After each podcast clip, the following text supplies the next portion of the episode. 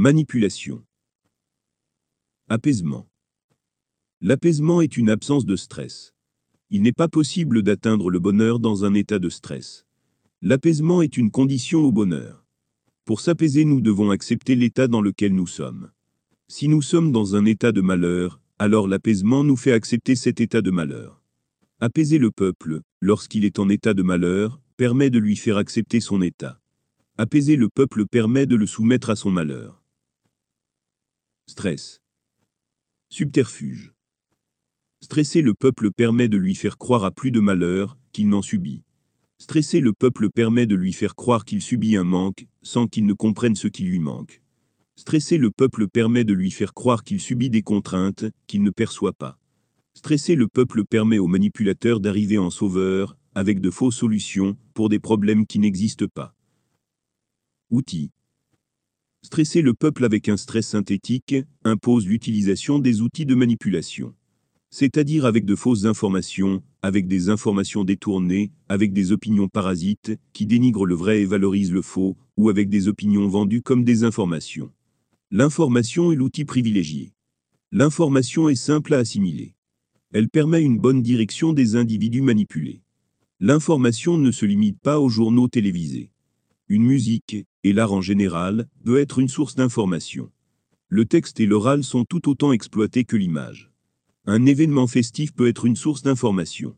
Il existe une très grande variété dans les supports utilisés pour générer et transmettre de l'information. Certains manipulateurs iront jusqu'à construire des faits réels. L'objectif est de créer chez ceux qui en prendront connaissance une réaction de pensée dirigée dans le sens prémédité. Que ce soit un événement festif, ou une catastrophe, ne fait aucune différence chez ceux qui ont pour seul objectif la manipulation des autres. Direction. Les manipulations et le stress sont utilisés pour diriger le peuple vers un faux bonheur dénué de stress. Un faux bonheur dans lequel le besoin et la contrainte perdurent. Qu'il soit synthétique ou naturel, le stress est un indicateur du malheur. Le stress synthétique est utilisé pour mettre les individus en alerte. Sans capacité à voir, ou à comprendre la véritable nature de ceux qui nous alertent, c'est-à-dire les manipulations, nous, les individus, confiants dans leur gouvernement, et dans ceux qui ont pour rôle d'apporter une parole sage, nous écoutons ceux qui disent savoir, et nous suivons les indications données par ceux qui sont en réalité des manipulateurs, ou des manipulés. Les stress synthétiques permettent au pire de diriger les meilleurs, dès lors que les meilleurs se trouvent là, où les manipulateurs souhaitent les amener. Ces pires vont par la suite apaiser ces meilleurs avec des manipulations similaires, en sens opposé. Tant que leurs cibles ne penseront pas dans la philosophie prémâchée pour eux, les pires multiplient les manipulations. Pour les manipulateurs, tous les chemins doivent mener à la finalité préméditée. Toute liberté de choix doit être maîtrisée. Tout choix dirigé, et toute philosophie prémâchée, doit avoir le libre arbitre pour apparence. Nous sommes libres de choisir, ce que les pires nous imposent de choisir. Dans le cas contraire, un stress apparaîtra, que ce stress soit véritable ou synthétique. Parenthèse corrective. Je ne dis pas que tous les dirigeants sont des manipulateurs. Je dis que nous ne savons pas faire la différence entre ceux qui le sont et ceux qui ne le sont pas. Particulièrement lorsque ceux qui le sont sont aveuglément convaincus de ne pas l'être, ou qui ne se rendent pas compte qu'ils le sont par manque de conscience de ce qu'ils sont véritablement. Les pires apparaissent toujours meilleurs que ceux qu'ils sont lorsqu'ils sont convaincus d'agir en bien. Les pires imitent toujours les meilleurs, non pour paraître meilleurs, mais pour que personne ne puisse faire la différence. Être meilleur n'est pas leur objectif. Paraître meilleur est un outil pour leurs objectifs manipulatoires. Destination. Pour ceux qui subissent ces manipulations, la destination n'est pas le bonheur. Se supposer heureux dans un bonheur synthétique n'est pas être heureux. L'apaisement dans le malheur n'est pas le bonheur. L'illusion du bonheur n'est pas le bonheur. Croire en son bonheur nous apaise, mais ne nous rend pas heureux pour autant. Nos manques et nos contraintes perdurent. Nous en venons à prendre nos croyances pour des réalités, sans autre preuve que les vérités manipulatoires apportées par les pires. Nul besoin de preuves chiffrées. De simples raisonnements logiques suffisent. Cette analyse en est l'une des preuves. Les centaines de milliers d'années de la pensée humaine est la preuve la plus pertinente. Nous avons évolué principalement avec notre logique appliquée sur nos croyances. Nous devons accorder à la logique la place qui est la sienne. Je ne dis pas de cesser de croire. Je dis de cesser de croire sans raisonner. Parabole théologique. Je ne parle pas ici de théologie.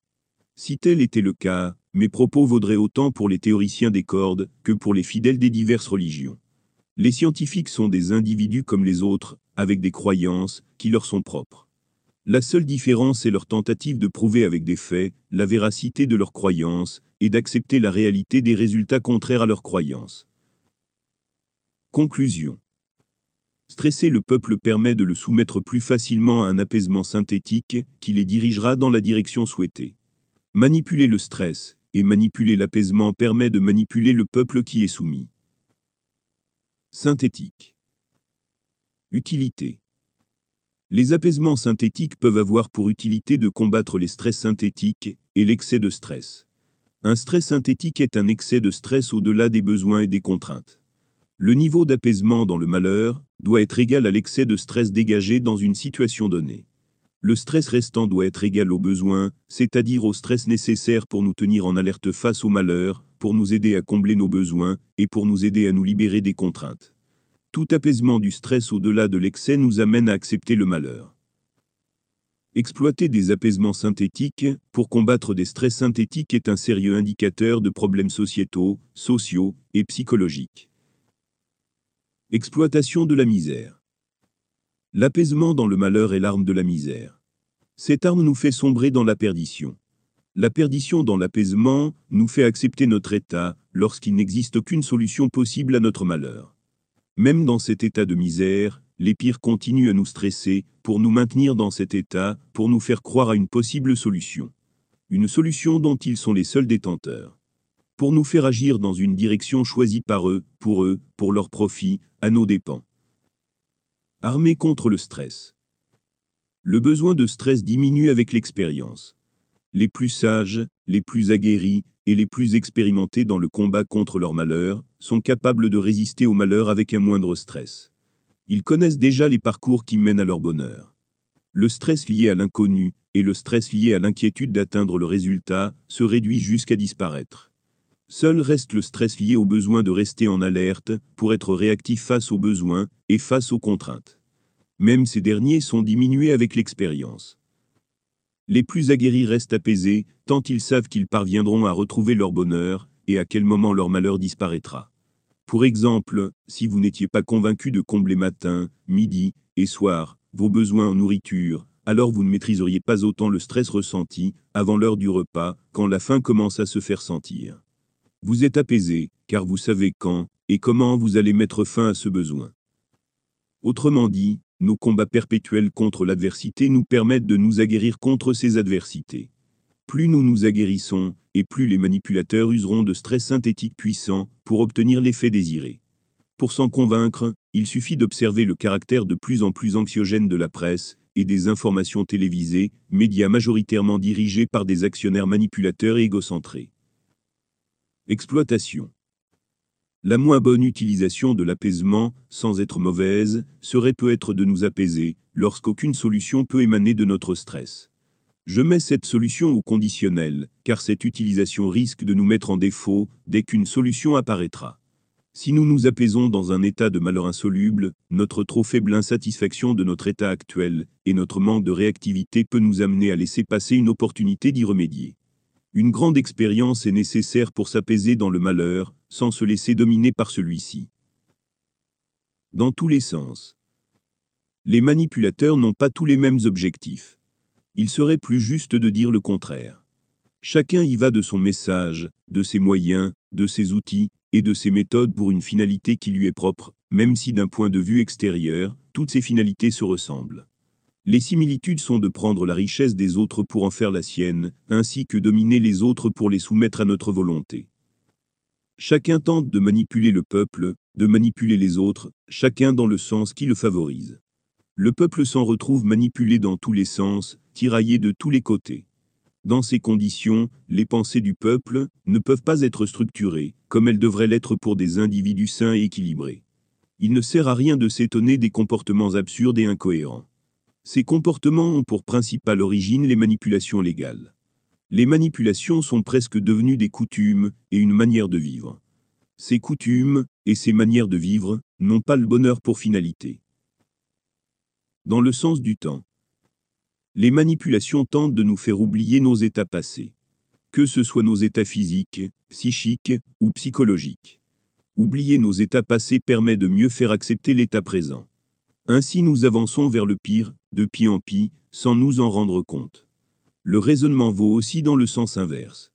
Nous oublions vite qu'à une époque, la morphine n'existait pas. Nous retrouvons cette défaillance dans les générations du vivant. Les nouvelles générations n'ont pas le souvenir des générations précédentes.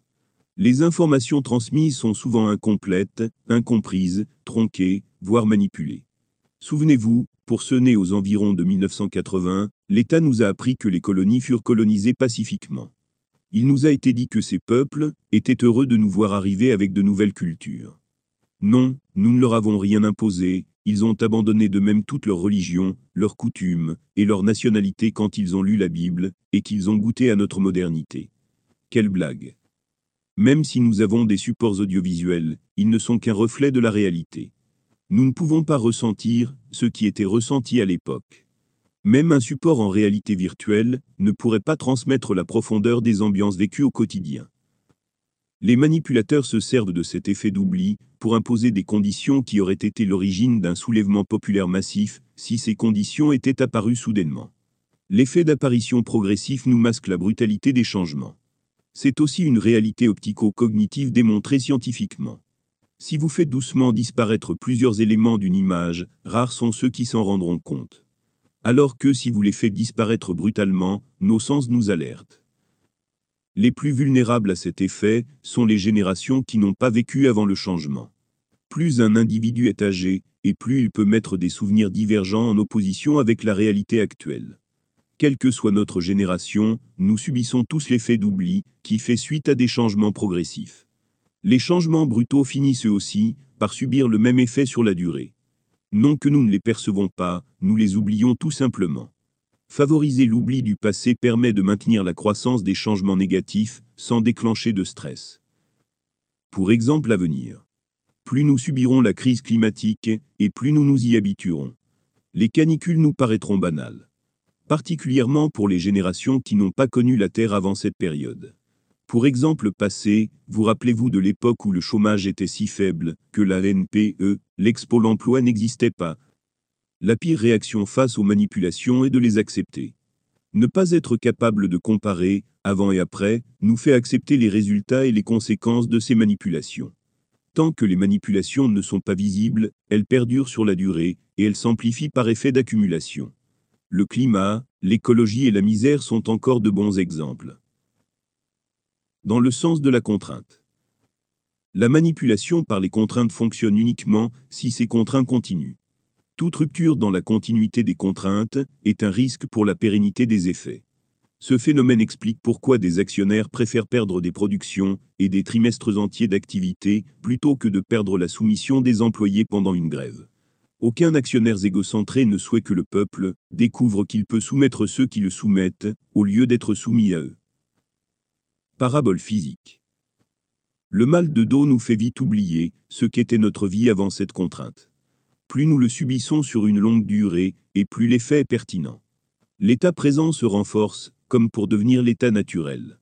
L'ordinaire est perçu comme naturel, lorsqu'il n'entre pas en conflit avec nos souvenirs. Notre corps physique se souvient difficilement des sensations passées. Sa mémoire des sensations est faible. Il en est de même pour notre corps psychique. Notre faible capacité à nous souvenir des sensations nous amène à accepter comme naturelles les sensations qui nous paraissent ordinaires. La vie hors de ces sensations et hors de ces contraintes nous paraît inexistante. Ce phénomène est certainement un dérivé, une conséquence de notre adaptabilité au changement naturel. La contrainte, si elle est ressentie comme naturelle et ordinaire, crée un nouveau réflexe de pensée qui annule le précédent réflexe de stress et de combat des contraintes. Nous oublions notre liberté pour accepter la contrainte. L'effet s'accentue sur la durée. Les manipulations exploitent ce phénomène, amplifié par le manque de sommeil et amplifié par l'effet de hiérarchie dominante, pour faire accepter tout et n'importe quoi aux individus affectés par ces manipulations. Perte. Faire accepter des pertes, comme la perte de nos libertés, fonctionne presque de la même manière. L'absence est ressentie comme un manque. Le manque déclenche un stress. Pour manipuler les pertes et réduire les libertés, les manipulateurs utilisent le principe d'atrophie. Les libertés sont perdues progressivement jusqu'à disparaître. Chaque perte doit être assez faible pour ne pas déclencher un stress capable de mettre les individus en alerte. S'ils viennent à subir un stress, le stress de combattre ce stress doit être supérieur aux effets de ce nouveau stress. Combattre son employeur au tribunal doit être plus stressant qu'accepter un licenciement abusif. Au besoin, les manipulateurs font perdre de grandes libertés aux individus pour ne pas leur faire ressentir les plus petites, avant de renoncer à ces grandes pertes de liberté. Les individus sont focalisés sur les grandes pertes, qui servent de leur, et en oublient les plus petites. Limite. Sans nos pertes de stress, nous serions tentés d'agir au-delà des contraintes, et d'être la cause de conséquences néfastes pour nous-mêmes. Acheter, acheter, acheter au pays des merveilles. De nos jours, les marketeurs nous vendent le plaisir d'acheter. Le mot consommation est travesti avec la connotation acheter. Consommer devient acheter. Le plaisir de consommer devient le plaisir d'acheter. Cette manipulation exploite les plaisirs. Les plaisirs sont manipulables. Manipuler les plaisirs est l'adage des drogues. Toutes les drogues ne sont pas physiques. L'addiction peut naître du faux besoin de plaisir, par manque de bonheur, pour éloigner le malheur. L'effet ressenti rend addict. Si acheter génère du plaisir, par simple manipulation mentale, alors acheter devient une drogue psychique ayant des effets cognitifs similaires aux drogues. Ces drogues sont pernicieuses par le manque d'aspect physique. Nous n'avons pas l'impression de nous droguer, car nous ne consommons pas de substances physiques. La consommation de la substance est le résultat de la drogue, nous consommons ce que nous achetons. Mais ici, consommer n'a plus d'importance, l'achat seul suffit à obtenir sa dose. Ces drogues rejoignent les addictions au jeu. À la différence qu'ici, nous gagnons à chaque fois, et nous perdons à coup sûr. Illusionniste. Le seul objectif des manipulations est de nous faire acheter. Acheter devient la solution à nos malheurs. Le plaisir ressenti lors de l'achat combat nos malheurs, avec des illusions qui nous font oublier nos malheurs. Oublier les malheurs ne retire pas leur existence. Le contre-coup des plaisirs nous éloigne plus encore du bonheur, lorsque nous revenons à la réalité. Cette réalité nous devient insupportable, tant elle est emplie de malheur. Pour combattre cette réalité de malheur, une solution nous est donnée.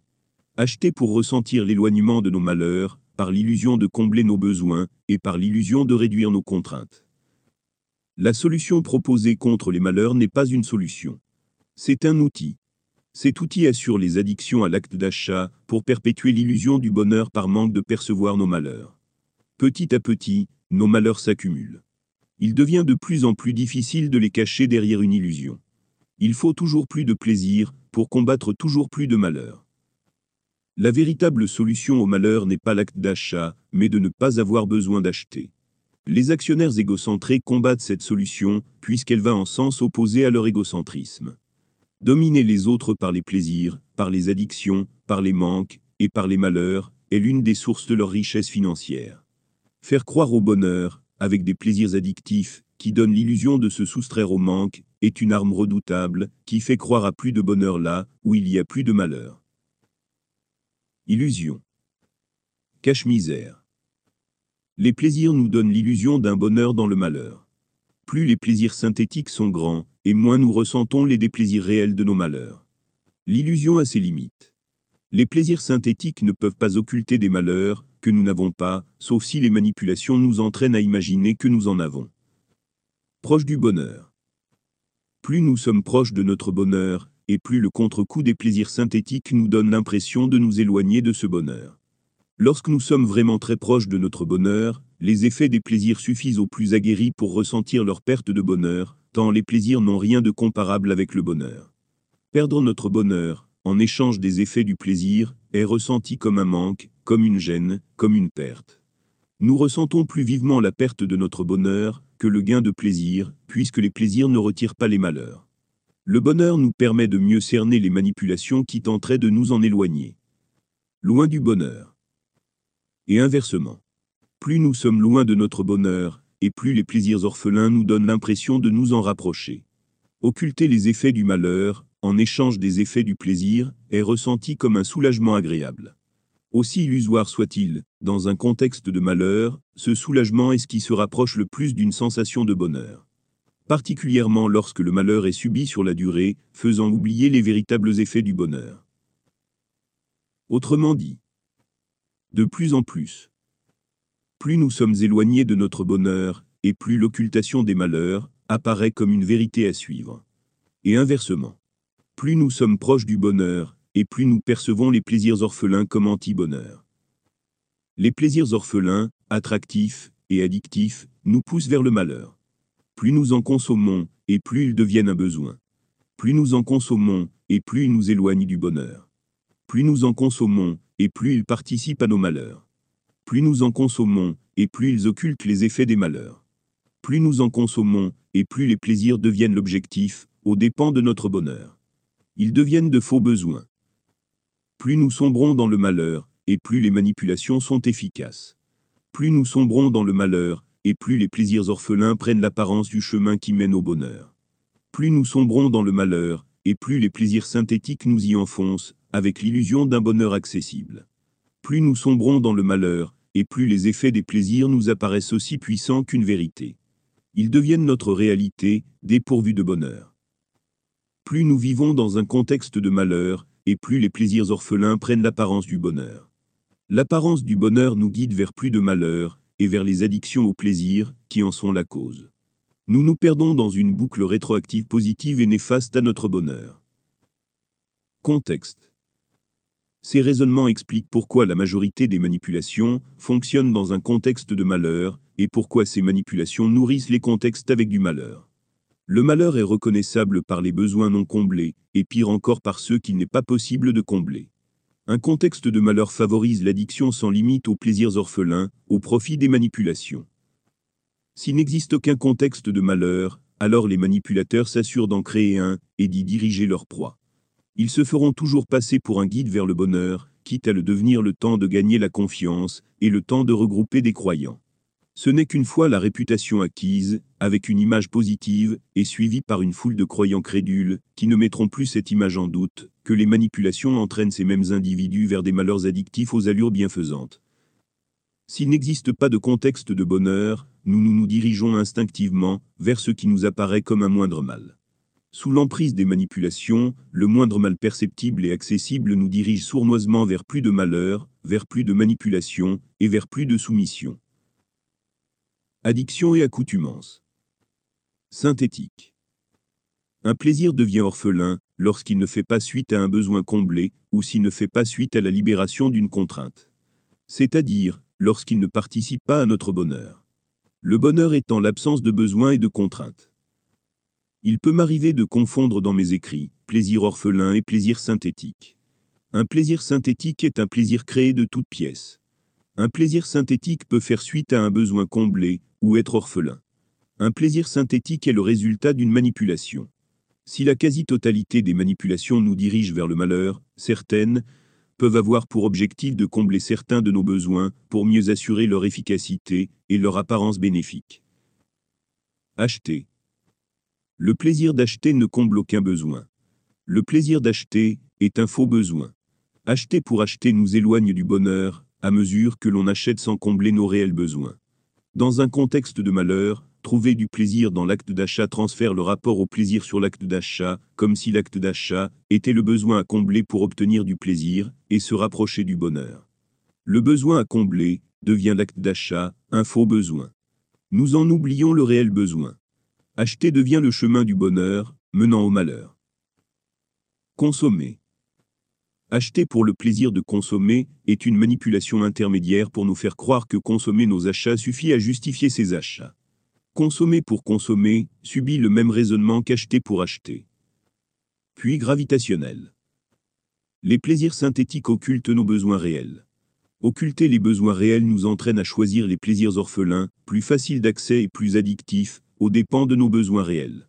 Ce modèle est une boucle rétroactive positive propice au malheur.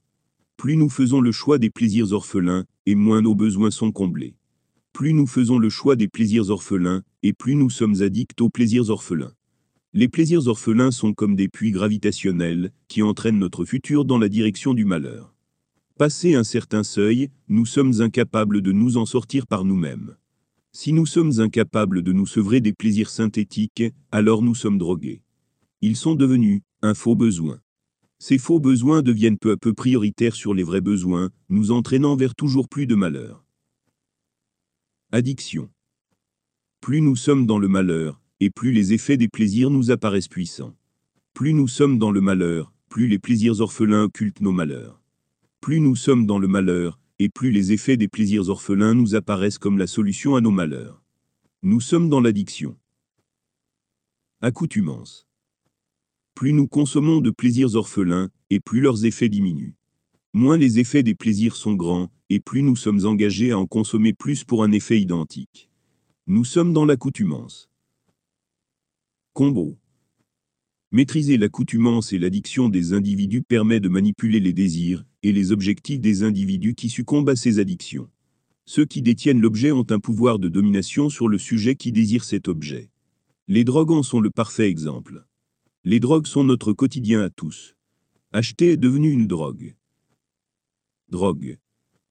Comment déterminer si vous êtes drogué? Prenons l'exemple du café. Est-ce un besoin réel? Si la réponse est oui, vous êtes déjà totalement drogué, car tel n'est pas le cas. Vous avez besoin d'une aide pour vous en sortir. Si ce n'est pas un besoin réel, pouvez-vous vous en passer définitivement? Si la réponse est oui, faites-le, prouvez-le, abstenez-vous pendant deux mois. Si vous y parvenez, sans effet de manque, alors vous n'êtes pas drogué, et votre capacité à résister à cette addiction semble maîtrisée pour les dosages que vous ingérez. Sous réserve que vous en étiez un consommateur régulier. Si la réponse est non, je ne peux pas m'en passer, alors vous êtes drogué. Le fait que vous soyez en capacité d'admettre votre addiction démontre que vous devriez être en capacité de vous en sortir par vous-même. Ceci est une analyse très généraliste et ne peut pas remplacer une étude au cas par cas. Ce raisonnement vaut pour toutes les drogues. Vous seriez surpris de constater que la grande majorité de nos consommations sont des drogues. Le sucre, le sel, le gras, plus encore le gras sucré, la cigarette, la musique, l'activité physique cardio-musculaire, sport, l'activité intellectuelle répétitive, jeux vidéo, poker, sudoku, etc. Et même la méditation. Même mon travail d'analyse est addictif. Je me demande si la règle générale ne serait pas toute activité non relative à un besoin est additive si elle nous procure du plaisir. Ce qui en fait une drogue dangereuse est sa létalité, sa dépendance jusqu'à soumission, ainsi que la vitesse et la puissance de son effet d'addiction, et de notre accoutumance. La majorité des drogues ne sont pas létales. Mais cumulées les unes aux autres, elles permettent de contrôler la liberté des peuples. L'addiction et l'accoutumance soumettent les peuples à la volonté de ceux qui détiennent l'objet du désir, l'objet du plaisir. Si tu veux avoir les moyens d'accéder au plaisir futile que nous t'imposons, alors soumets-toi et travaille pour nous enrichir, travaille pour nous permettre de te soumettre encore et toujours plus. Interdiction. Les drogues tendent à se légaliser lorsqu'elles vont dans le sens des manipulations. L'interdiction des drogues n'est pas relative au bien-être du peuple. De nombreuses drogues reconnues pour leurs effets dévastateurs ont été en circulation pendant plusieurs décennies. Certaines le sont encore. Les interdictions sont relatives d'un pays à l'autre. Les enjeux ne sont pas humains. Ils sont économiques. Tout ce qui entre dans les profits d'un marché A ne peut pas entrer dans les profits d'un marché B, sauf si A dépend de B. Pour exemple, les lobbies de l'alcool utilisent toutes les armes politiques à leur disposition pour combattre les autres addictions capables de prendre une part de leur marché. Besoin. Reprenons l'exemple du café. Plus nous en prenons, et plus il nous en faut. De nombreux individus sont dans le mal-être sans café, tant ils sont addicts. Ils sont incapables de s'imaginer une matinée sans café. Le café n'est pas un besoin pour l'individu. Si l'individu s'illusionne d'un besoin de café, c'est pour rester actif ou pour rester éveillé. Le besoin n'est pas le café mais le sommeil. L'individu ne fait que maltraiter son corps qui appelle au secours. Le besoin est celui de l'actionnaire qui impose une suractivité et un temps de loisir trop limité pour assurer un temps de repos complet.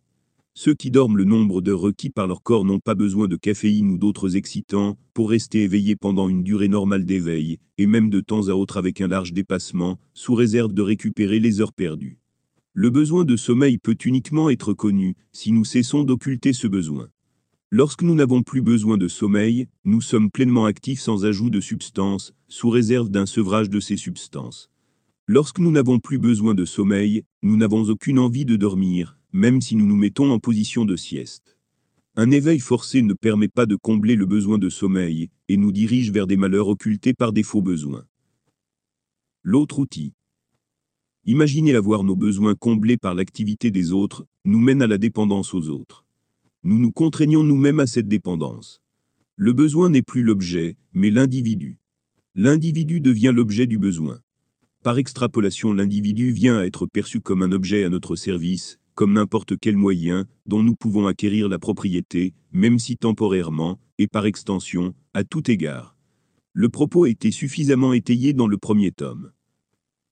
Conclusion. Les manipulations peuvent être de plusieurs types. Extérieures à nous-mêmes et directes, telles que la manipulation des mots et des pensées. Extérieures à nous-mêmes et indirectes, telles que l'odeur d'une chocolatine sortie du four, qui génère un besoin orphelin et synthétique à combler uniquement suite à la réception de cette odeur. Intérieure et consciente, telle que la recherche de sensations de plaisir en dehors du besoin, que ce soit pour oublier le manque d'accès au bonheur, ou suite à d'autres manipulations. Intérieures inconscientes, telles que l'addiction à des substances, que ce soit le tabac, le sucre, ou la cocaïne. Le cumul de plusieurs sources de manipulation, telles que l'occultation des réalités environnementales et sociétales. Il existe d'autres types de manipulation. J'ai listé ici celles qui me semblaient être les plus généralistes et les plus majoritaires dans nos vies.